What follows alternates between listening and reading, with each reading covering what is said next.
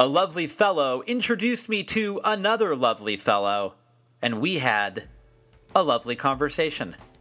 I'm Alex Green, and this is Stereo Embers, the podcast. Check this out.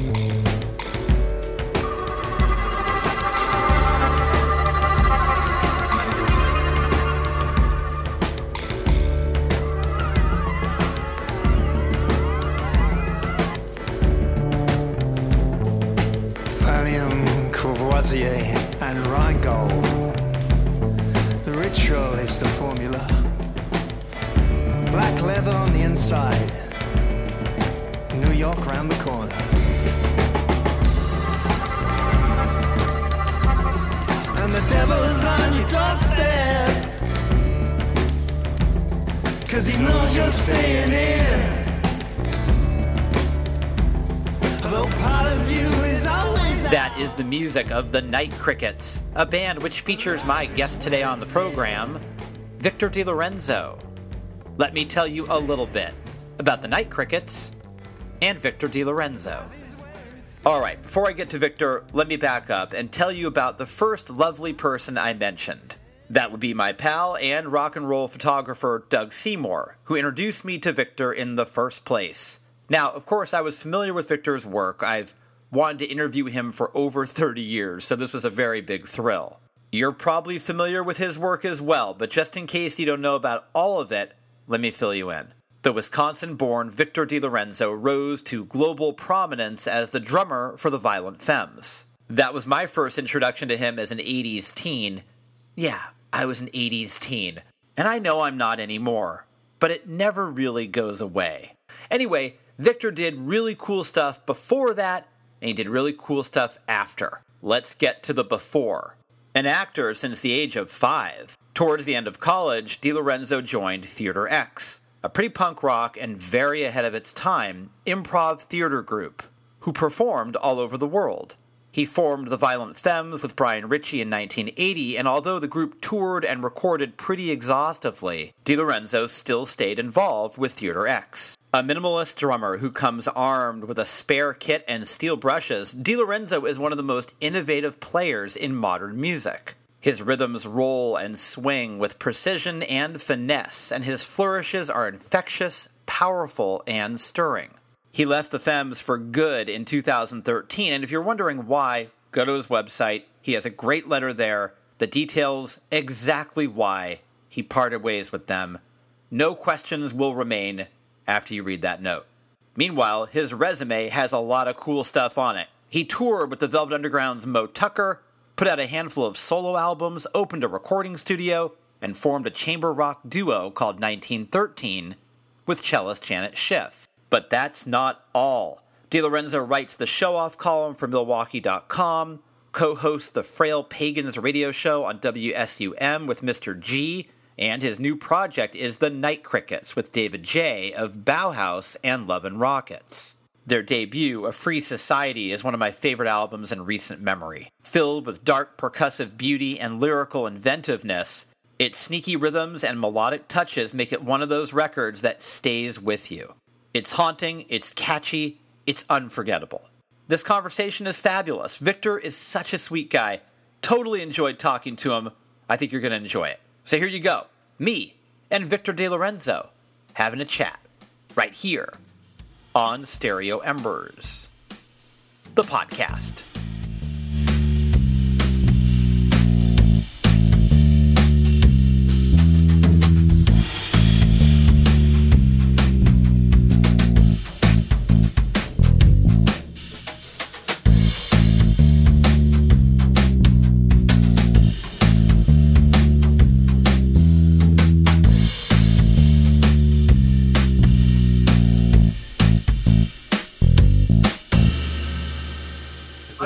Music every day, but I don't maybe physically practice it every day. But but that's one of the nice things about music. You can work on it in your mind when you're doing other things.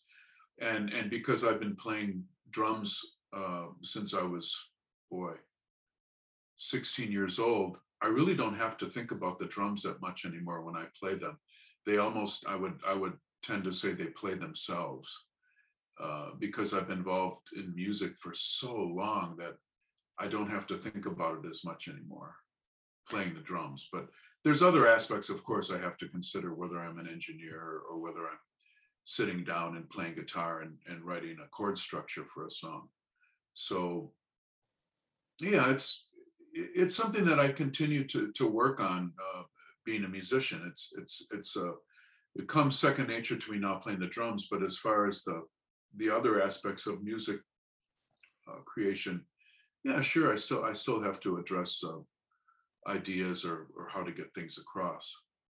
isn't the the the idea of thinking about ideas even without doing something about it just walk if you're maybe you're jogging or walking you're at the store and you Mhm. think about something that really is part of the process though isn't it Oh, sure, sure. Sometimes I have trouble coming up with a lyric for a for a particular piece, and I'll find that just just by thinking of it, uh, and and having studied thought, that I can usually come up with something. But sometimes it takes the form of I have to sit down and write something.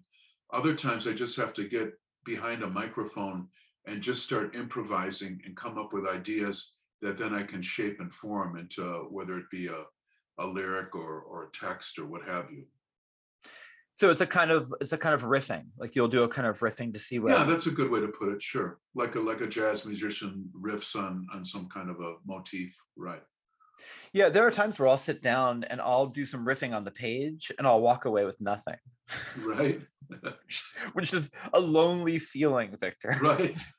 but sometimes you have to go through that to, to get to the sublime. I mean, it's it's not always going to be successful first time out. No no and i mean those are terrible moments where you go you know who am i yeah, right.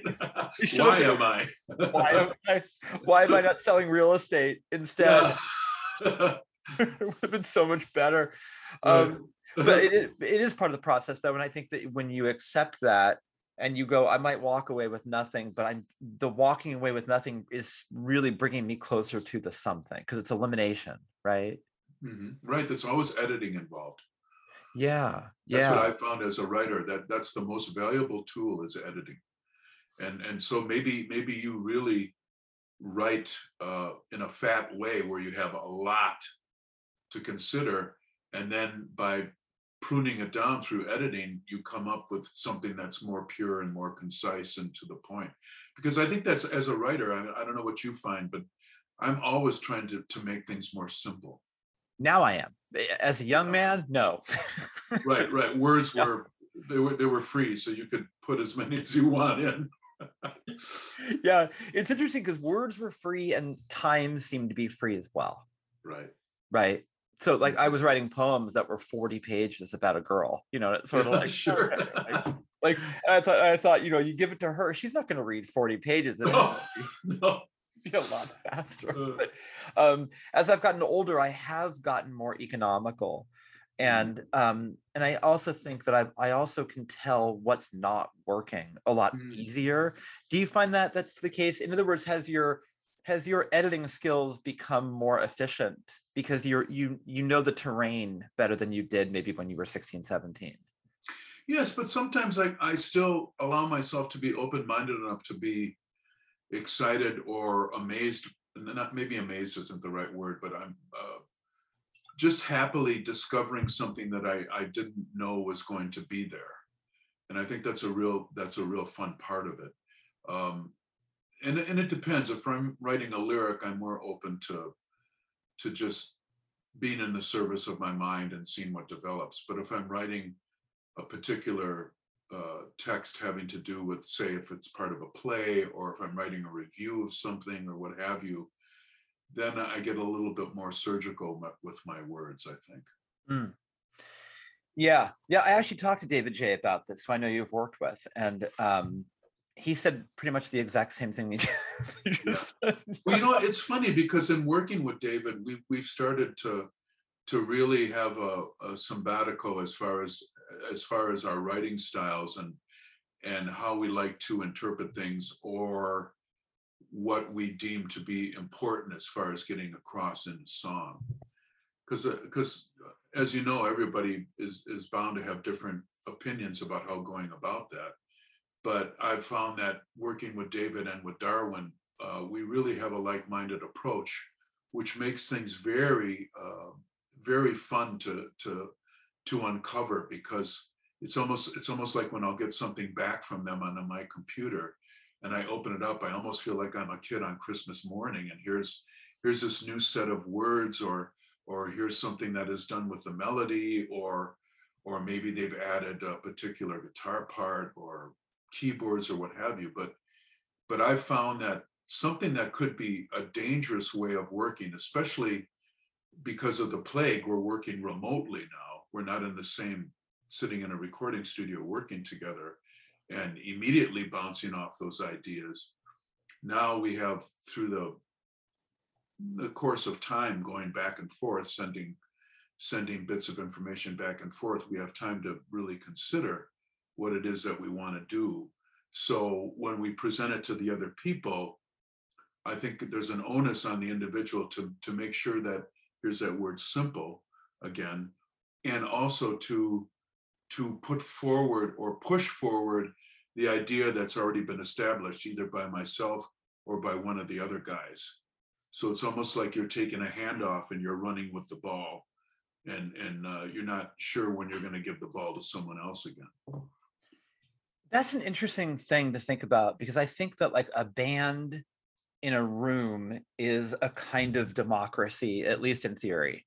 Mm-hmm. um, the way you're talking about it almost feels like that that democracy also is there's a um, sort of a, a, component of time which you can almost take a beat and think about something in a way that if you're sort of spitballing in a room with a bunch of guys it could mm-hmm. be more potentially more volatile i guess or potentially more um well it could be depending on the group of people that you're dealing with yeah. fortunately the three of us are very um calm individuals and, and we uh, know how to express our opinions without getting too heated.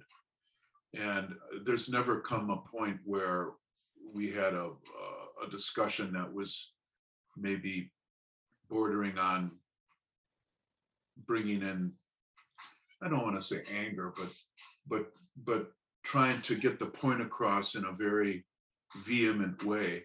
And sometimes that has to be done in a collaborative sense when you're working with a group of individuals. But I found that working with these two guys, that it's it's a very easy process. I, I don't have to worry about stepping on someone's feelings.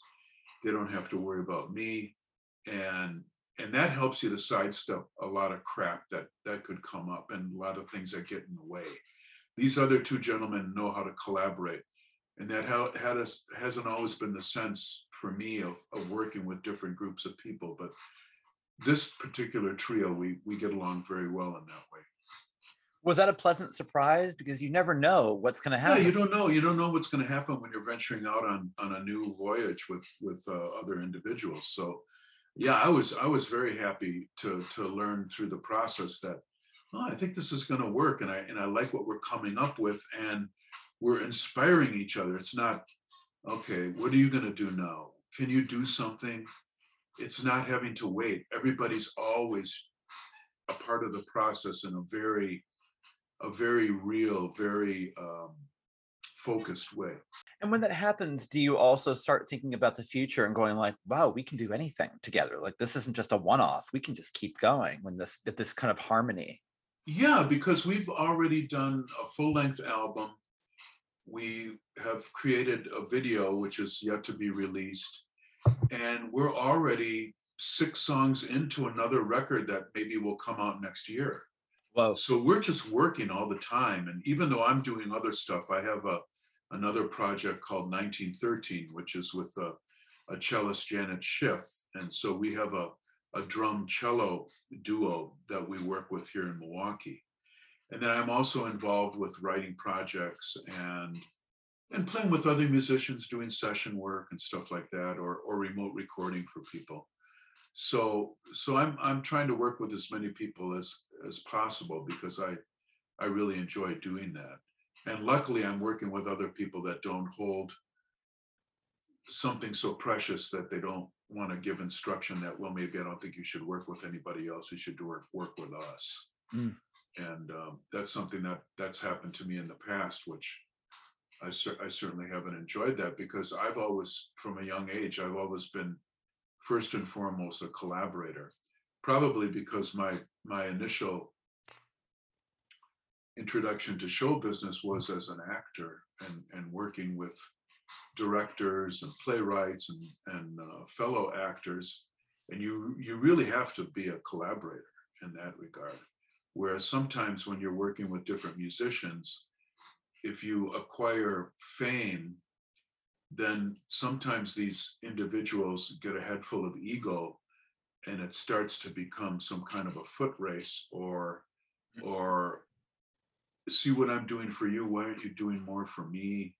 Uh, don't you realize i'm a little bit more important in this particular organization? I mean stuff stuff like that starts to happen and then um, i think sooner or later whatever you're being involved with goes to hell I almost think it has to when you portray it like that, right? yeah It's too combustible. Um, one of the things I love about theater is I remember the plays I did in college, right? If I see those people, it's been 30 years later, it's like we were on this team together. Um, Right. And so you do learn that collaborative. I mean, theater is so collaborative. Um, also, TV and movies, of course. Um, but you do, you're right. You do learn early on, like, we got to play together. Everyone has to work together, and then the Oh, sure. machine will be amazing, Mhm. right?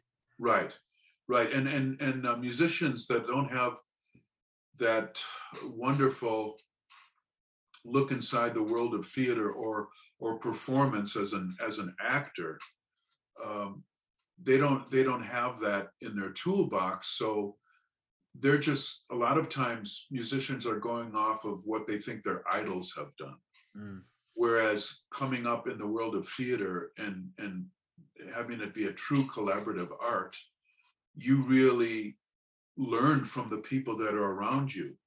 It's not as though uh, i'm i'm starting to to think say embarking on a new project that what i'm going to do is try and pimp marlon brando in this particular play that i'm doing I, I don't think that way. I, I always try to serve the director and and the playwright.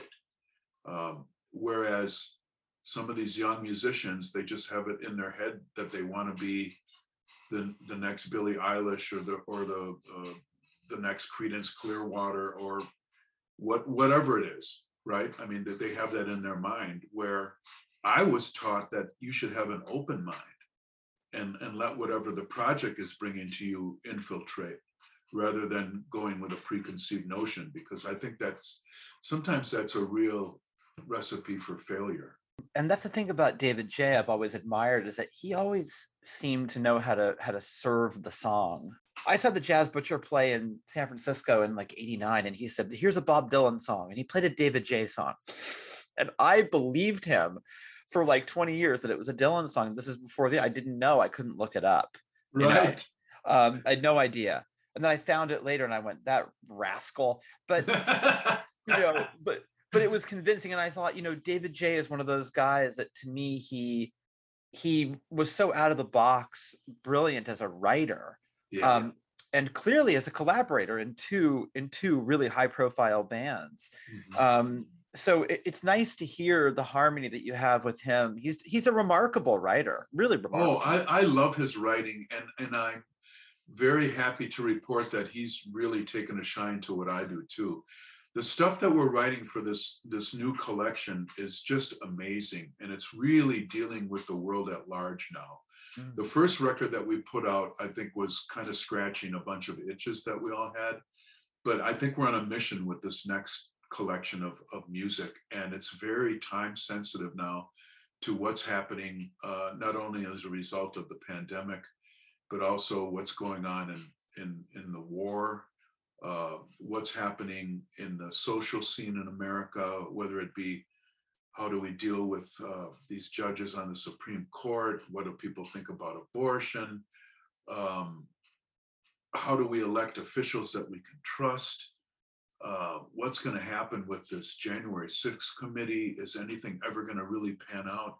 I mean, a lot of this stuff, we didn't really have a conversation, the three of us, and say, let's write about this on the next record.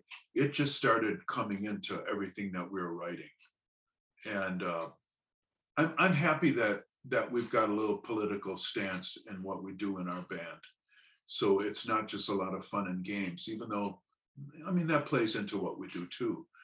But this is the first group that I've had that really has an attitude towards what's going on in the world of politics.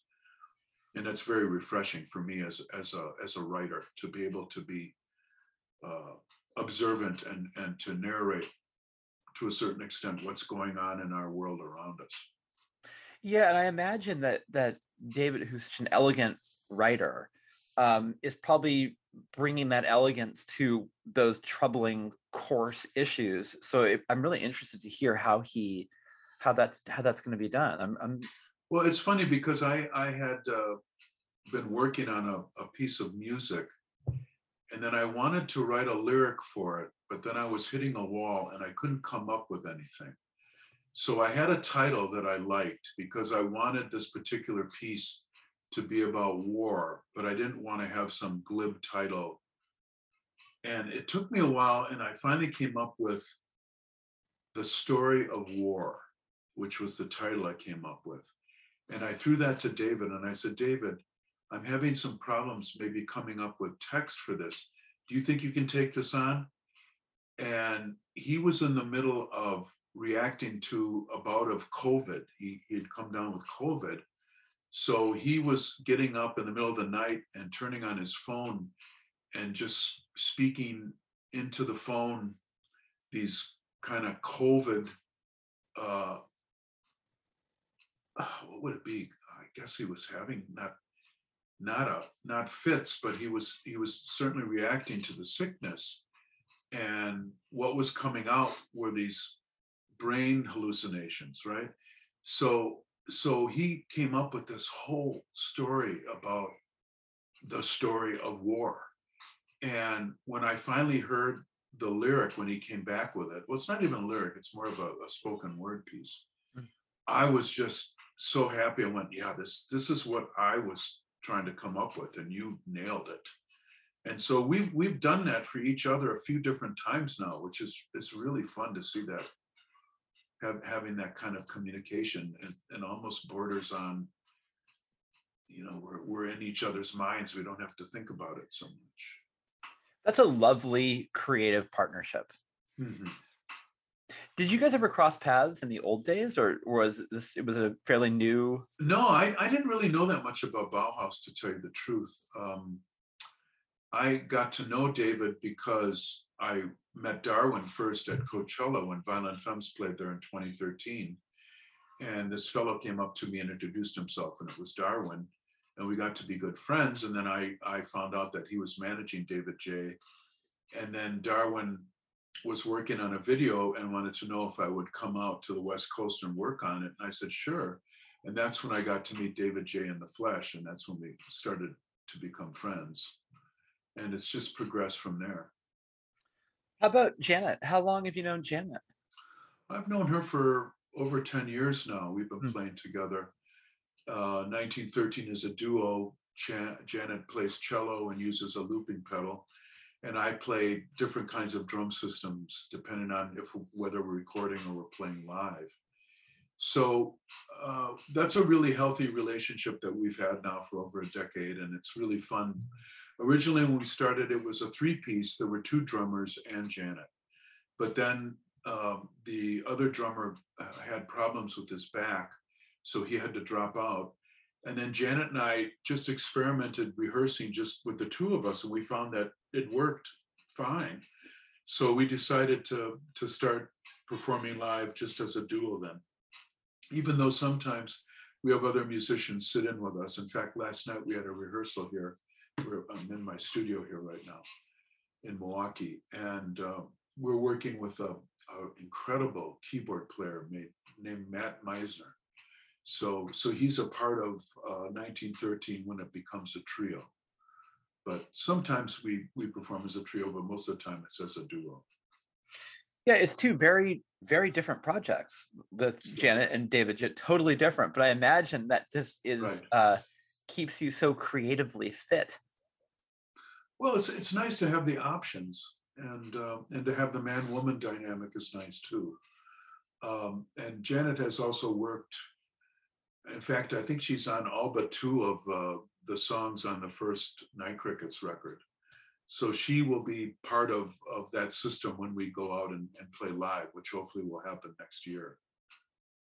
So did it surprise you that the song started to veer towards the political, or did or did it feel? It almost feels this is wrong, but it almost feels irresponsible not to address the things that you're talking about because there's so much going on right now that is so uh, upsetting and and potentially could alter the the course of this country for the for the next uh, hundred years.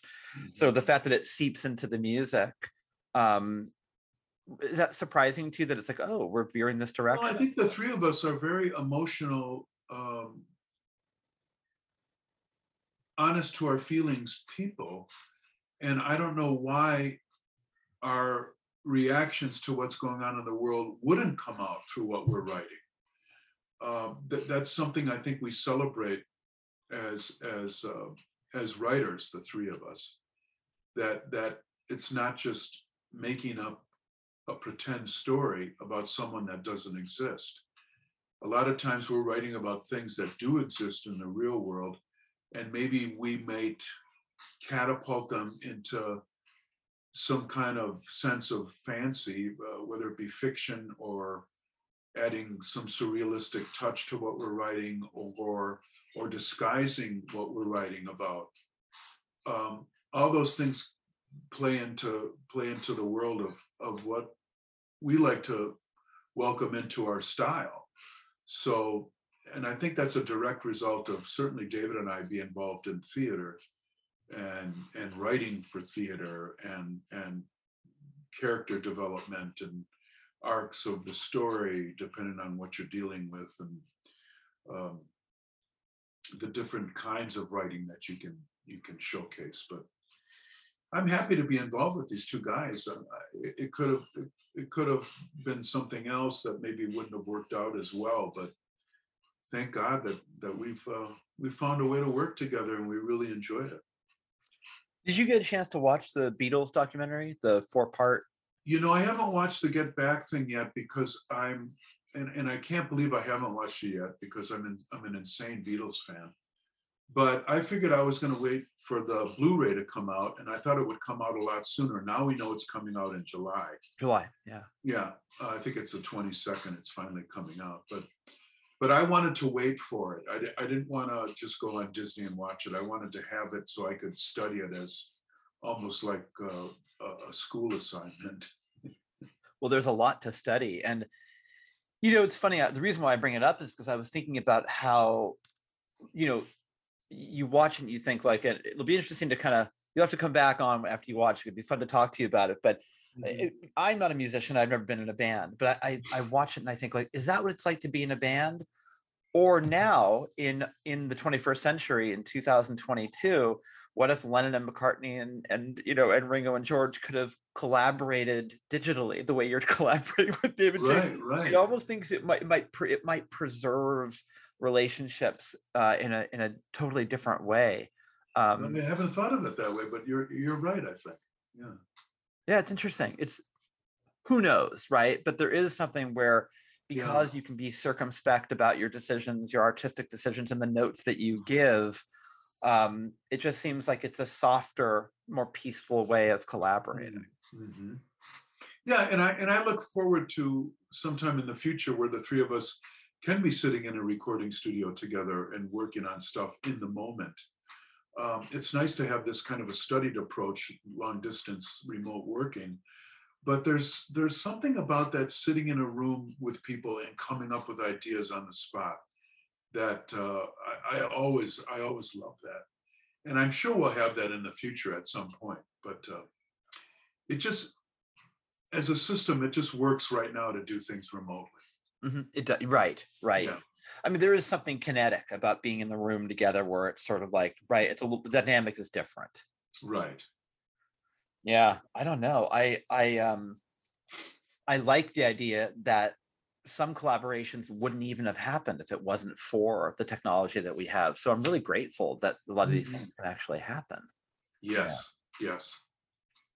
Um, in terms of your being a creative person, do you how important is it do you think to challenge yourself to go somewhere that's uncomfortable creatively where you think like, oh, this is not my wheelhouse. I have to kind of figure this new terrain out. Is is that an important element to keep challenging yourself creatively as you get older as an artist? I like to think of it as challenging myself. I, I think of it more as gathering experiences. And I know early on as a young actor, I was called upon things. I- I was in a, a theater company here in Milwaukee called Theater X, and we were one of the most um, renowned experimental theater companies in America at that time. We're talking circa, I joined them in 1976, the summer of 1976. I came into the company because my friend Willem Dafoe was leaving the company to go to New York to find his fame and fortune as a film actor. So I came in as a young actor out of the University of Wisconsin in Milwaukee. I had auditioned for Theater X and I got the call to become part of the company. I was one of 35 people that auditioned and, and I got into the company. So I was called upon because then, because then after I joined a theater company, I was a living, working professional actor. So I was called upon to not only teach um, theater games, but also to develop original material or to interpret the classics in a, in a modern fashion, which Theater X did all of that. So so there were certain situations I found myself in early on that, yeah, they were very uncomfortable because we were dealing with some subject matter that that um, wasn't easily addressed. So so I learned a lot about myself, and and also one of the main things I learned as an actor was you really have to allow yourself to go certain places that maybe you don't want to go, um, whether it be dark or whether it be an uncomfortable situation or you're trying to attach yourself to something that you don't really know that much about. So you have to really find out a lot about that in terms of research and also the old method technique. I mean, getting involved with your feelings and and transmitting those feelings into to um, someone's work of art. That's you know that's the actor's vessel is is his body and his mind. So so sometimes you have to take it through some really rugged terrain to get at something that satisfies what either the producer, the director, or the writer is is about or wants to convey. So yeah, and, and that's something that I, I take into music too. And, and and a lot of musicians don't have that ability because they don't have that experience that I have. So I can I can I can really argue for stuff or I can let things slide a lot let things slide a lot easier because of my experiences. I, I know when to really put my my uh, flesh into the game, and I know sometimes when to really lay back and let other people take the lead. Mm, yeah, and It's how important. it's massively important, I would imagine. Um, and that and that's where the key to that to me seems like would be to sort of quiet the ego, Mhm, right? mhm. Because if you're thinking like, "Well, this is my moment," or that's not what it's about. That's and that's also not collaborative to think like Right. that. Mhm. Huh. That's interesting to me. To, and and was there a huge improvisational element to Theater X? Oh yes, very much so. Okay. A lot of times we would uh, design certain improvisations to get at uh, theatrical problems we were have having working on a piece. So we would come up with a series of improvisations to try and find out more uh, about what maybe the characters would would do, or maybe what we as actors would would think the characters would do, or um, maybe help the writers to to just wrestle with with certain questions that they have and maybe uh, go away for a while and then come back and present something some kind of an improvisation based on a question they have. And and all that stuff was fascinating to me because it's all mind work i just love that stuff. I mean my my favorite artist is marcel duchamp because he wanted to bring art back into the service of the mind. He didn't want to just have things being painted on a canvas. He wanted to have people, when they would look at something, to respond in a, in a very visceral way, to really have those uh, thoughts come into their head that aren't just, oh, that's pretty, the use of color in that picture, or, oh, it's nice that there's the little boy and girl there and they're holding hands or something. It's, it was more what what can I bring to it that that brings the mind into it in a more um, what would you say more of a hmm, more of a presence and more of a uh, using using the mind as as a way to discover things rather than just some place to to put thoughts. Yeah, and with him, I love him too, and to me the experience of his work is more active rather than like just seeing a painting and going mm, i love that color and walking by with him mm-hmm. it feels like it's more there is a dynamic there where it feels like there's this relationship with the artist where it's not confrontational that's the wrong word but it feels like it's more it's challenging you to, to elicit some kind of a response the other stuff might not be mm-hmm. challenging you in the same way mm-hmm. you know um but his body of work is is fascinating in that regard. Yeah, yeah he's the mentor that uh, sadly I never got to meet, but he certainly has influenced influenced me rather in in so many different ways. Yeah, I also like the idea of sort of kicking through the medium and challenging the medium itself, which is why I always liked punk rock because of that. Um, and Theater X sounds like it had a kind of punkish kind of kind of. Oh, it, it was it was definitely punk theater. Yeah, that's for sure. Yeah. You know, uh, it was a, you know, at that time it was a group of very young individuals uh, in college or just coming out of college and having a thirst for for theatrics and and not only the classics but uh, really trying to reflect what was going on as far as writing for theater happening at that time in the in the early to mid 70s what what was what was happening in theater was very exciting and, and theater x was was a really big part of that. I mean we had we had quite a reputation worldwide in fact every few years we would make it over to the Mickery theater in amsterdam because we would be invited there to uh, to work on particular pieces and then tour them in the the circuit throughout holland so i would be there sometimes three months at a time creating a brand new piece, rehearsing it, and then taking it on tour. So, so as a young actor, that was that was just my dream come true. I was doing exactly what I wanted to do. I was getting paid for it. I got to travel. Uh, I was meeting other artists with like-minded ideas. It was just fascinating. I mean, I, I look back at that time, and I would almost have to say that time in my life was more exciting than anything that ever happened to me in Violent Femmes. Really? It just was because I, I started as an actor. I, I wasn't a musician. I, I looked at music as just something that was part of good movies or, or a theatrical experience or television. It, it wasn't something that oh my God, I want to be like Bob Dylan, or the Beatles are fantastic, or, you know, Captain Beefheart, oh, he's got away with words, whatever. I, I, just, I just really found myself in, in the world of theater. That, that was really my happy spot for me. Imagine, if you will, a free society where the empty horses can run wild and ad hoc without fear of variance, variance of concern.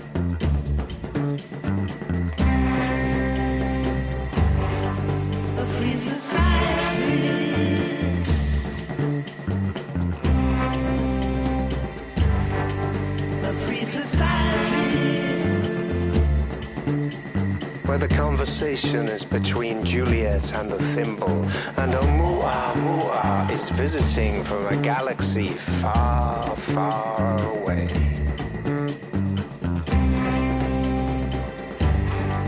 A free society.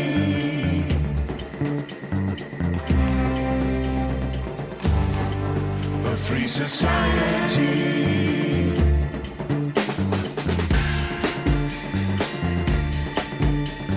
The boss and the frail pagans can be at peace in the house of heat.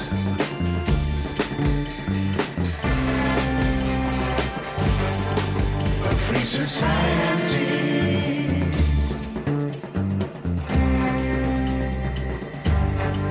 A free society.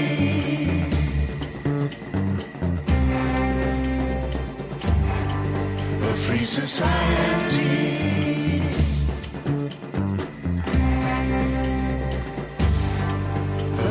Where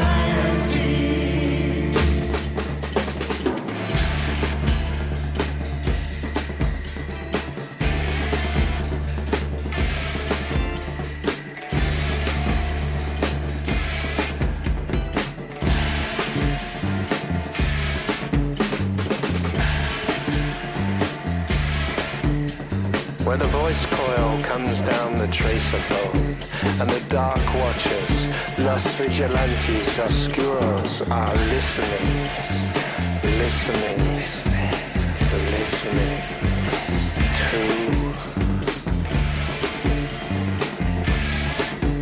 night crickets.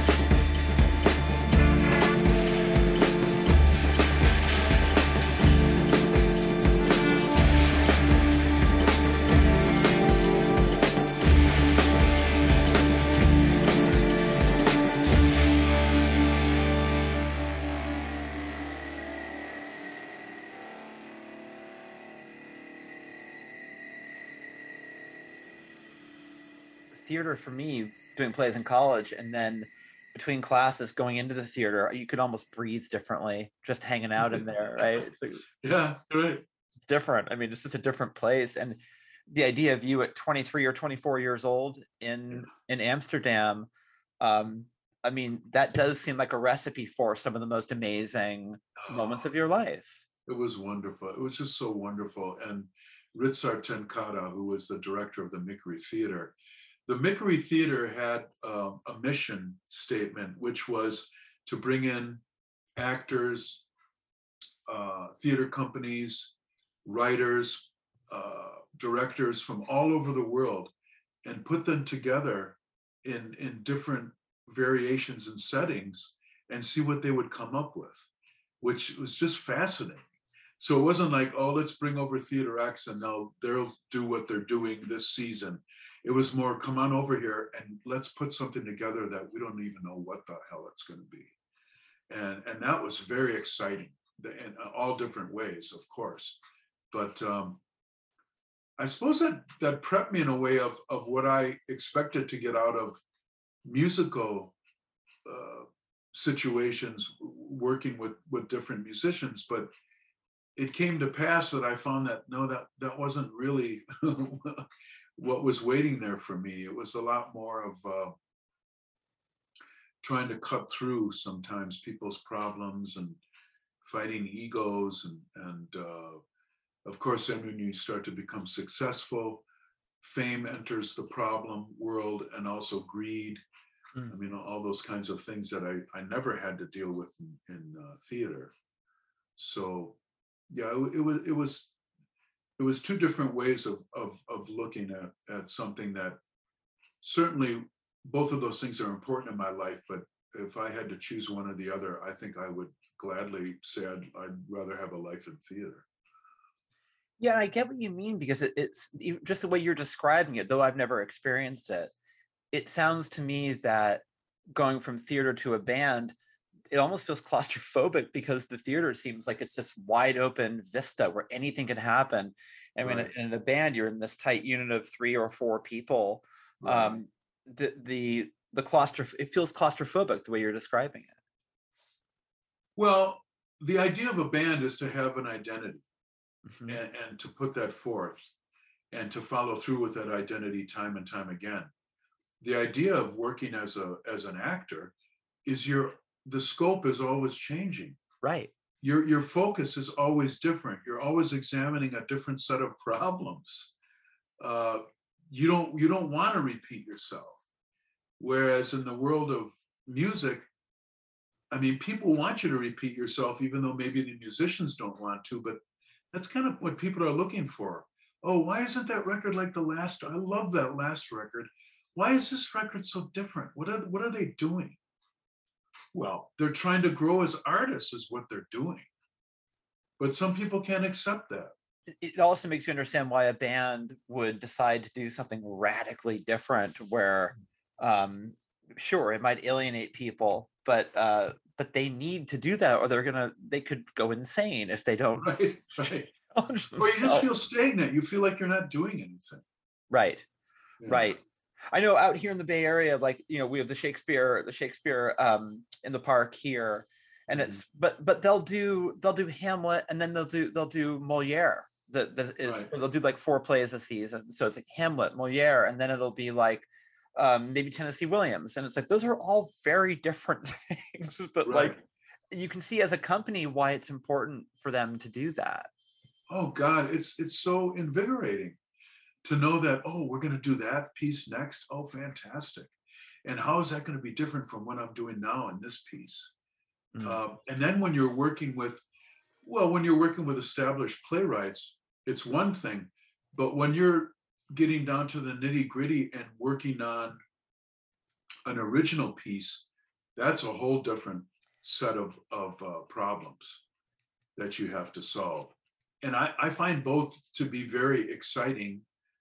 Um, but there's a little bit something uh, more special about working on something that's totally original Mm. because then you can really bring yourself to it. And if you're working on something original, as when Theater X would work on stuff together, it's the director, the playwright, and the actors all working together. It's not that the director shows up with this preconceived notion or the playwright says, here, this, here's, here's the text. This is what I wrote.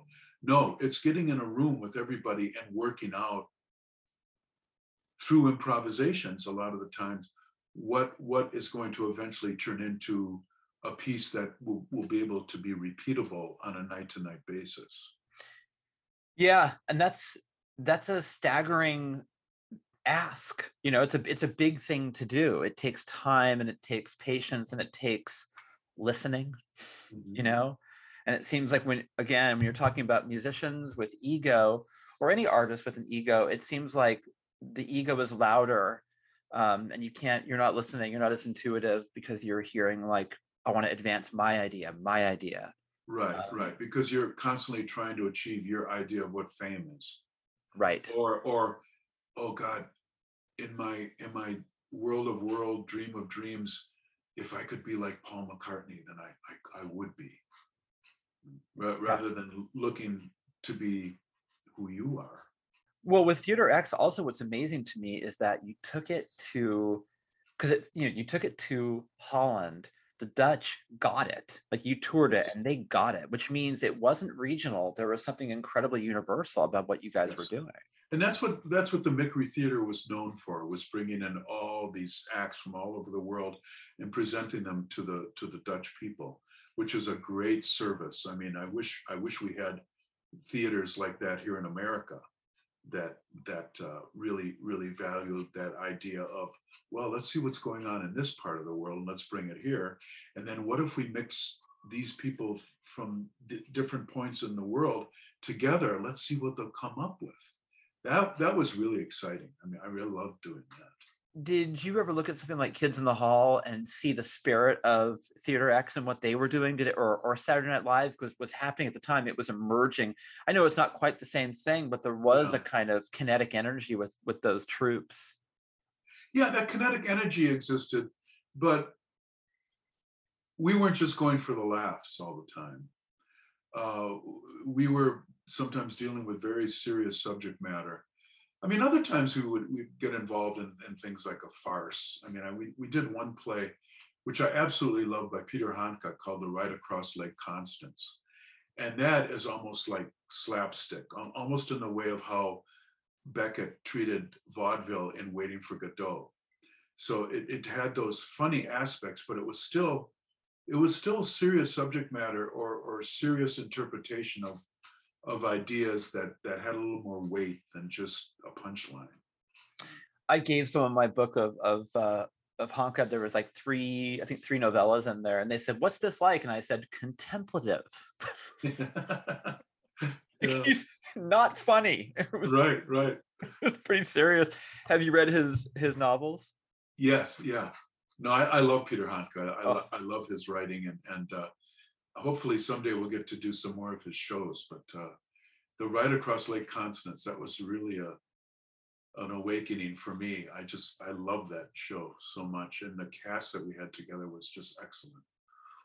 Um, were you acting with Dafoe, or would he leave before you got there? No, I I worked with Willem in learning a role that he was doing, so I had to learn that to take over from him. I see. but then he left to go to New York, and so we, we never really had a chance to work together, other than him uh, teaching me his role in that particular play. It was a, a play called um, uh, "Diving into the Wreck," um, and it was based on an Adrienne Rich poem. Yeah, I love that poem.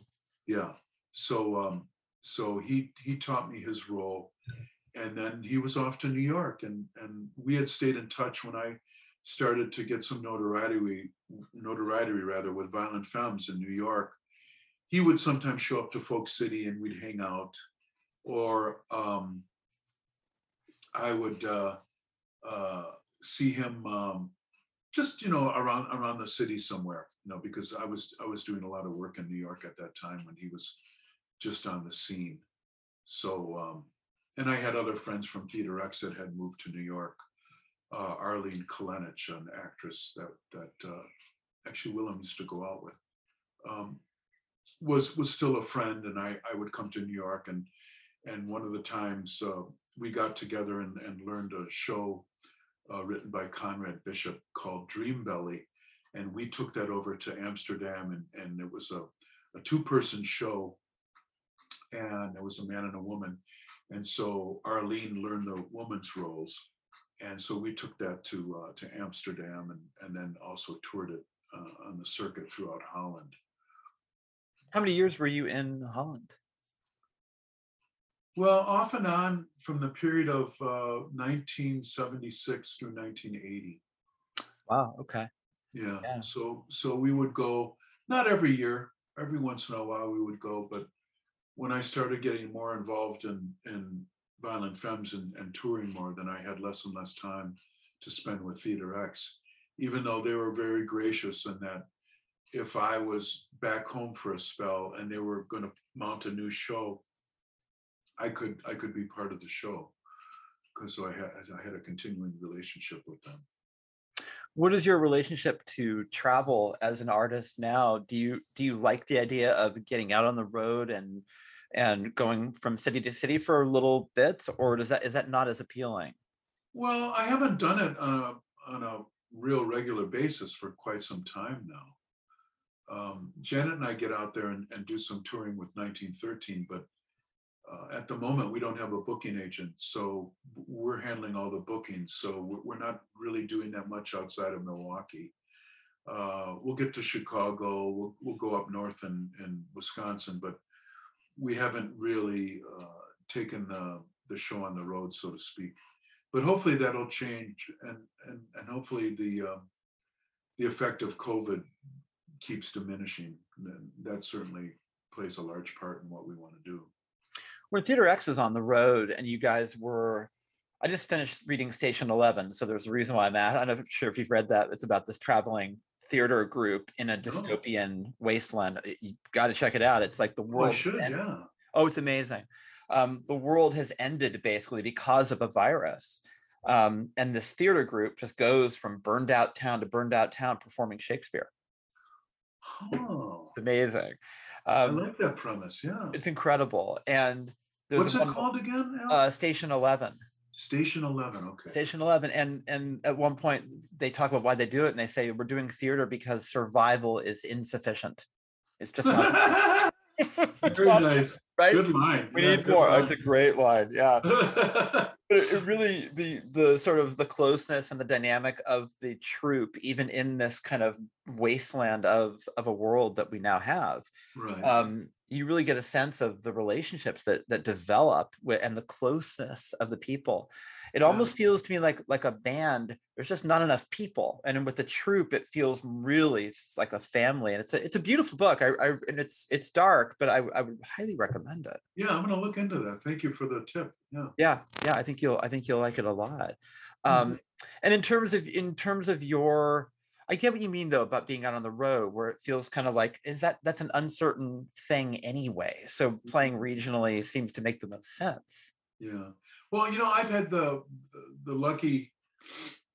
Uh, I guess I just found myself in this lucky position when starting to tour as a musician. Early on, of course, it's just bare bones. You know, at the end of the night, asking if someone has a place to stay from the stage, and you're in some rickety van driving around, and you're making no money, and and when I started out, of course, there were no cell phones and no internet and this and that. So it was it was quite a chore to tour. Um, eventually, of course, the Femmes gained success, and then we got to the point where we could have a tour bus, so that made things a little more humane. Um, and now I'm back to that point where when Janet and I go out on the road, it's just her and I and her Volkswagen, and I just have a small little drum system. She has her cello, a tiny amp, and away we go. I mean, it's it's very cost effective because it's just the two of us, Yeah. and uh, we don't have to worry about other people. We don't have a tour manager. Um, we just go and do the shows, and it's and it's been really fun and and very refreshing because sometimes when you're touring with a, a big group like Violent Femmes turned out to be where it was not only the three of us, but we had crew people, we had other musicians. Um, it, it just gets to be a, a traveling circus, and sometimes the circus is not a happy one. So, so, Yeah. so I'm glad I'm at that point now where with with Janet, we just always have fun. Well, I like that it's punk rock again, but now there's a cello involved. Right. yeah. Well, it's funny because people see us, Alex, and they first they see the stage set up and they go, a little amplifier, a cello, and a snare drum, a floor tom, and a cymbal. I mean, what's going to come of this?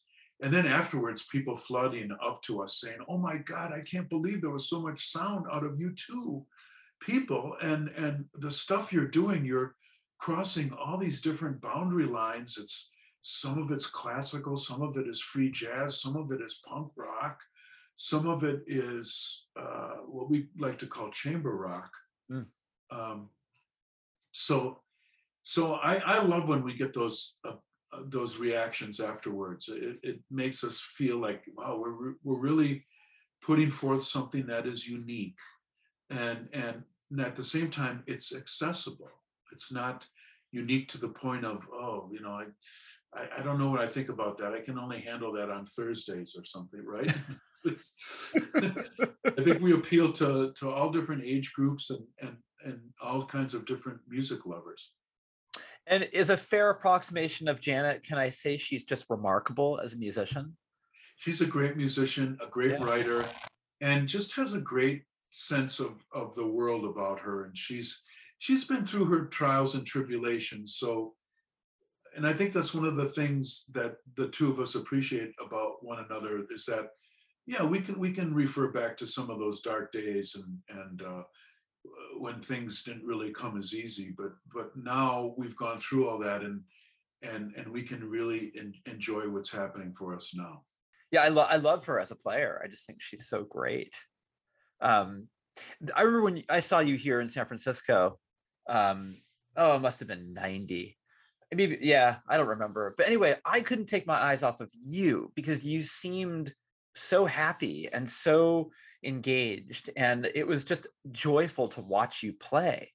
Um, Well, as, a, as an actor, I figured my role in Violent Femmes was that of the manic drummer, uh, a la Keith Moon, but interpreted through my own being, what I what I thought that meant. And I wasn't trying to be, you know, like some kind of a weird um, I mean, goofy kind of a person. When I say manic drummer, I, I don't I don't mean that. I mean that there's there's a real intent involved in what I do, and I figured that I would be that wide open personality, and I would be a little bit more on the happy side, because Brian certainly brought the darkness, and Gordon literally was in between us, and he could go either or. So so we had our roles to play even though maybe i thought of my role more as a role than the other two guys did. Um, but that that was an interesting aspect of, of violent femmes in that i could i could put on that set of clothes and and and be that person when when need be. But then afterwards I, I didn't have to be that. And I, I didn't have to be that in interviews. I didn't have to be that amongst the three of us when we were working. It was just some it was a guise that i that i put on when i performed and that was my exact question. I was going to ask if you thought of that as a kind of character, oh, whereas, yeah.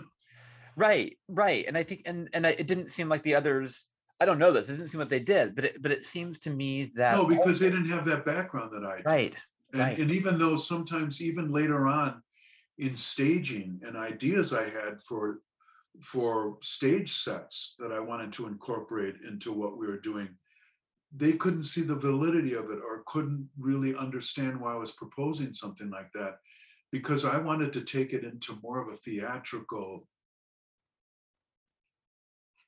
uh, direction I, I i wanted it to be not just this rock trio on a stage. I wanted to to bring in more of, of my background as a theater person. And I thought that that could really help us. Whereas I think the other two guys didn't, didn't really, I mean, to a certain extent, of course, yeah, they appreciated a theatrical or a dramatic uh, interpretation of, of, of what we're doing because the songs were very dramatic. Yeah, but at the same time they didn't want to go that extra mile that i wanted to go to really delve into it and really interpret it in different ways other than just turn the lights on play the music good night. You know i, was into the whole idea of, of lighting as another character on stage um, how we would dress sometimes um, if there was additional props on stage that were to be used um, all, all those different things that i you know as an actor and as a theater performer i wanted to bring to us. But but they they didn't buy it totally so it, it never really got to the point where i was happy with it yeah, I get it. I, and it's almost like your brain, your theater brain, just makes those constructs. It's just like a very natural thing to have thought about. Mhm. you know um but i also think this might be the first interview where someone mentions justin bieber to you but i almost think that that justin bieber doesn't understand i'm assuming he, i could be wrong he doesn't understand that when you create a character like you did um or a role it is it's it will protect you right you're you because you don't have to be that you're saying you don't have to be that guy off the stage justin bieber or other people who get famous quite young Mhm. it feels like the the intersectionality between the stage persona and the offstage persona that there is no intersectionality where it seems like you're being that guy ordering a hamburger and it's it's not a good look it's Right, dangerous right. it's very dangerous so it feels to me that you were very well protected as a persona and uh your privacy is protected when you create a role for yourself in a band Yeah, I, I understood the separation be, between uh, performing and, and being in real life. Um, some people, like like you were alluding to, if they're finding success very young, well, then they don't know how to get out of that. They're just trapped into that. Um, and when you get older, it's hard to. I mean, I think about Gordon now singing some of these songs about "Can I get a date to the prom?" how do you how do you make that work in your mind how do you how do you present that i mean of course it's just a song and you're interpreting the song but at the same time you're dealing with these well i, I suppose it all applies in a theatrical sense. It's how you interpret it. I mean gordon certainly doesn't try to come off as a 15 year old trying to find you know a date. No. Um, you know he's he's he's an old man now and he's uh, interpreting these songs that he wrote when he was very very young. And i imagine that's that's a hard problem to deal with and i'm glad i don't have that because sometimes when we'd be playing those songs i'd be thinking wow this is this is really days gone by isn't it Yeah. Yeah. It does make you think about like, I don't know. I mean, it's sort of, you know, like your favorite songs, uh, but you figure 30 or 40 years later, you know, some of them need to maybe put in mothballs because it, they don't, it feels might, but it feels strange as an older person to be singing a song like you're talking about.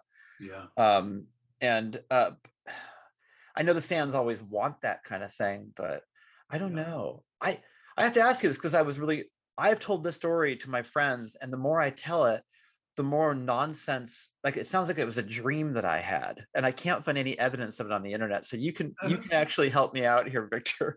But okay in somewhere around I'll try to 88 be or service okay in 88 or 89 i was working in college radio and michelle from slash uh, invited me to a bakery in san francisco a french bakery where you guys hadn't played in a while and you played this acoustic set and bob mould was there. I thought he was smoking miserably in this bakery right? And, I was, and someone, someone handed me a ministry cd and i the more i think about it, the more i'm like, did i make this up or did that actually happen? Oh God, well, you know, it, it could have happened. I mean, I don't have a remembrance of it, but Violent Femmes and Bob Mould were both managed by Linda Clark for a while.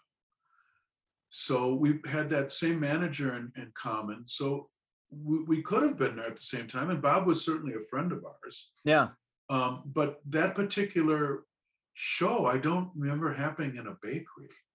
Yeah, it was I, bakery. mean, I, I thought, I thought you were going to say one time when we played at the Rhino offices in their lunchroom just for the staff. Mm, That's what I thought you were going to say. But but as far as this bakery uh, show, I, I don't recall that. yeah, I remember Gordon forgot the lyrics, so he had to like take the lyrics out.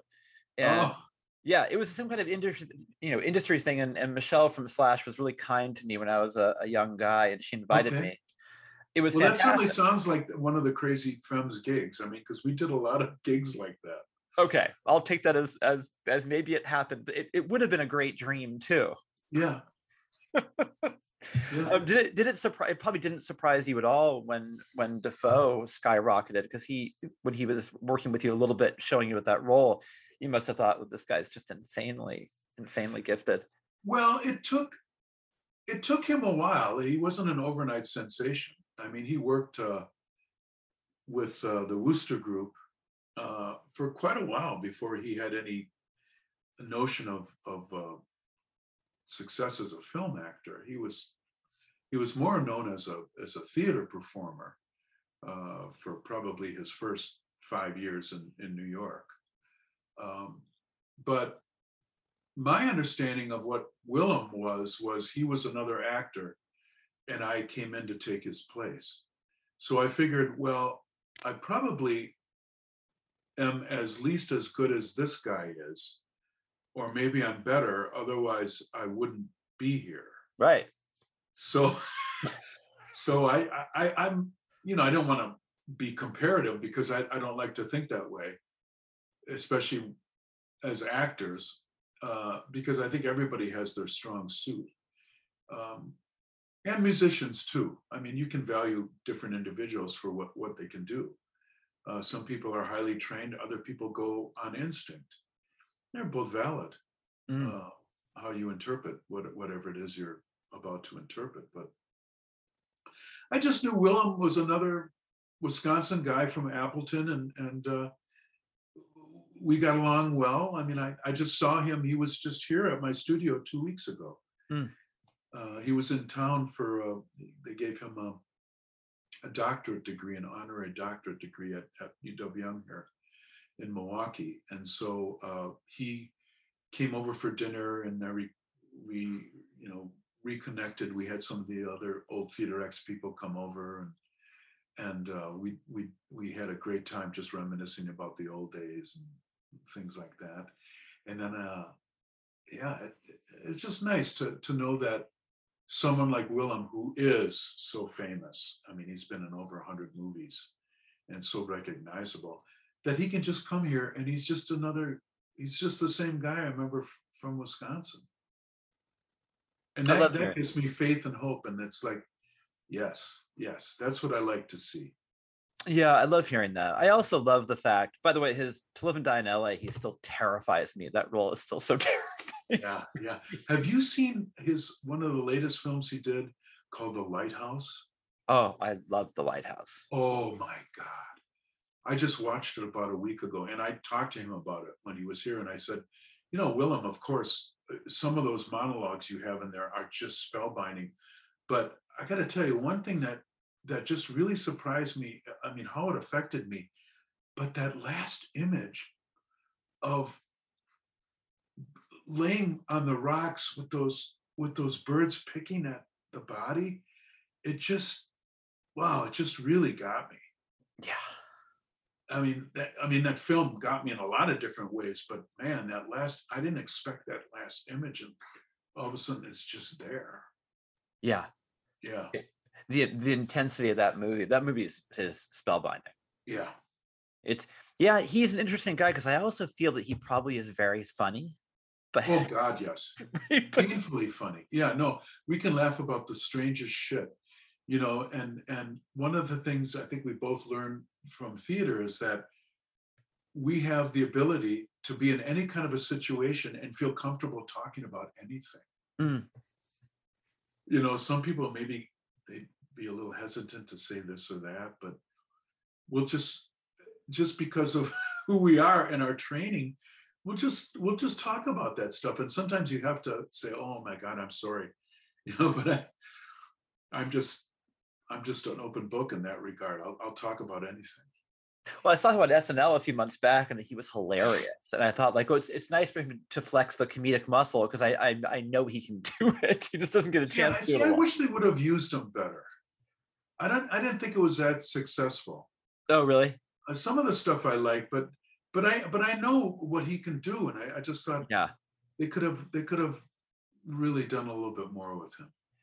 Yeah, they pro- they probably didn't realize what a utility he was. yeah, you know?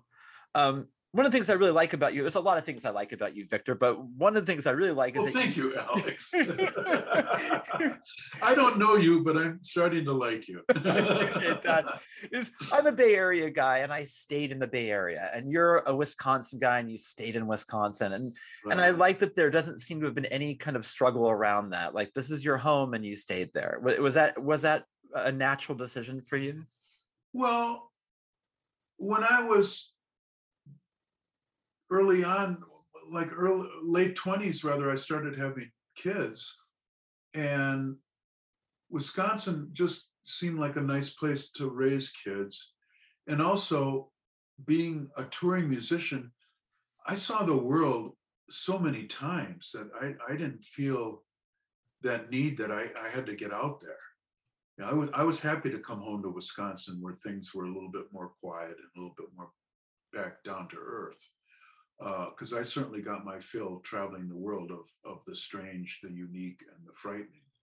But um, it was always great to come back home to my family and to just have have more of a more of that uh, that Dr. Jekyll side to my life rather than the Mr. Hyde all the time.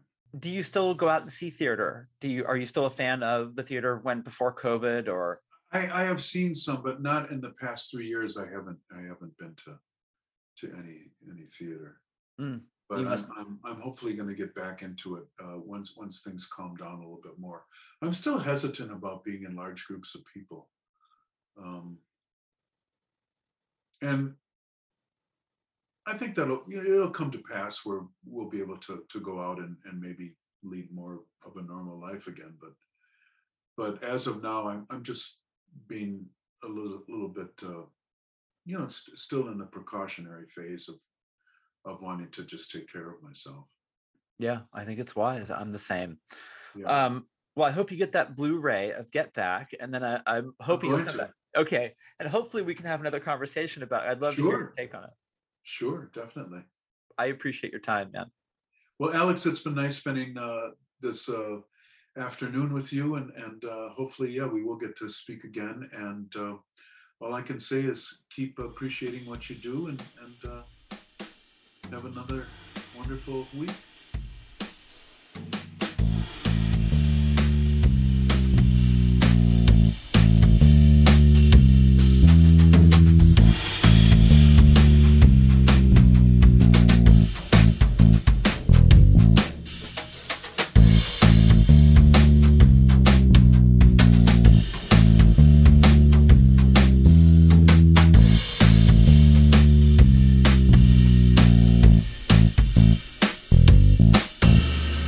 There you go. Victor DeLorenzo. Really enjoyed that conversation. What a lovely guy. We will have him back. In the meantime, if you want to stay posted about what's going on in his life, well, just check out his site, victordilorenzo.weebly.com.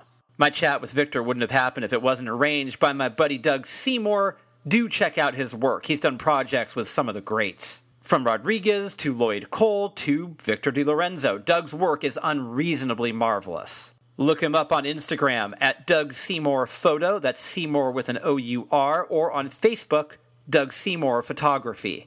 As for me, you can follow me on Twitter at Embers Editor, you can follow me on Instagram at Embers Podcast, or you can email me editor at stereoembersmagazine.com. Stereo Embers, the podcast, is available on all podcast platforms. Go to the one that you use, subscribe, rate and review, tell all your friends. We would be grateful. When I stack it up like that, it sounds like a lot of work, but we would appreciate anything you could do for our program in terms of spreading the word.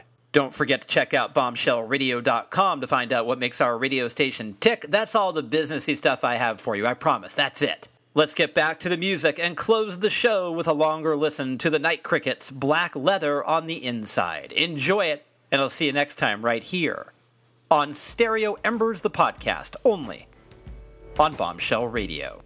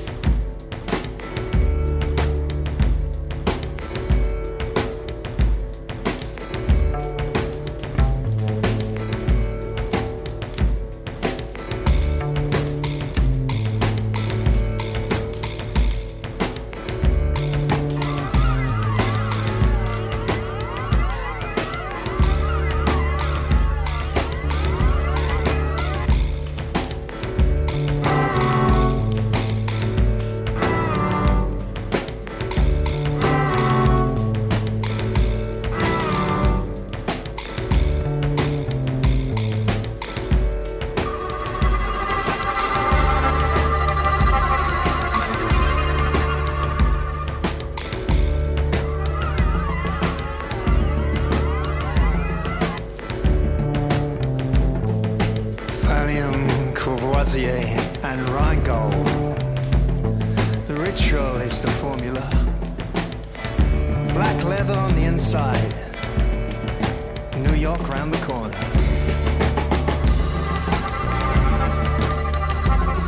And the devil's on your doorstep. Cause he knows you're staying in. Though part of you is always out. But life is wearing thin.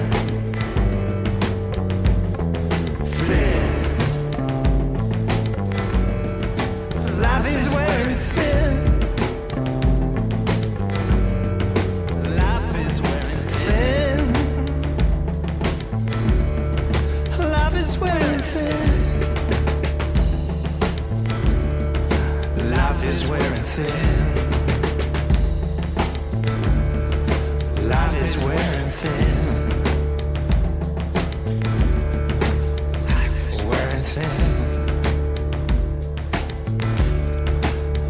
is wearing thin. Life is wearing thin.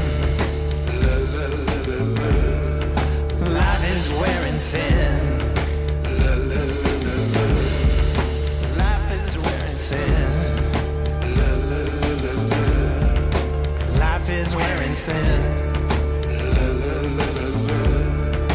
Life is wearing thin. Life is wearing thin.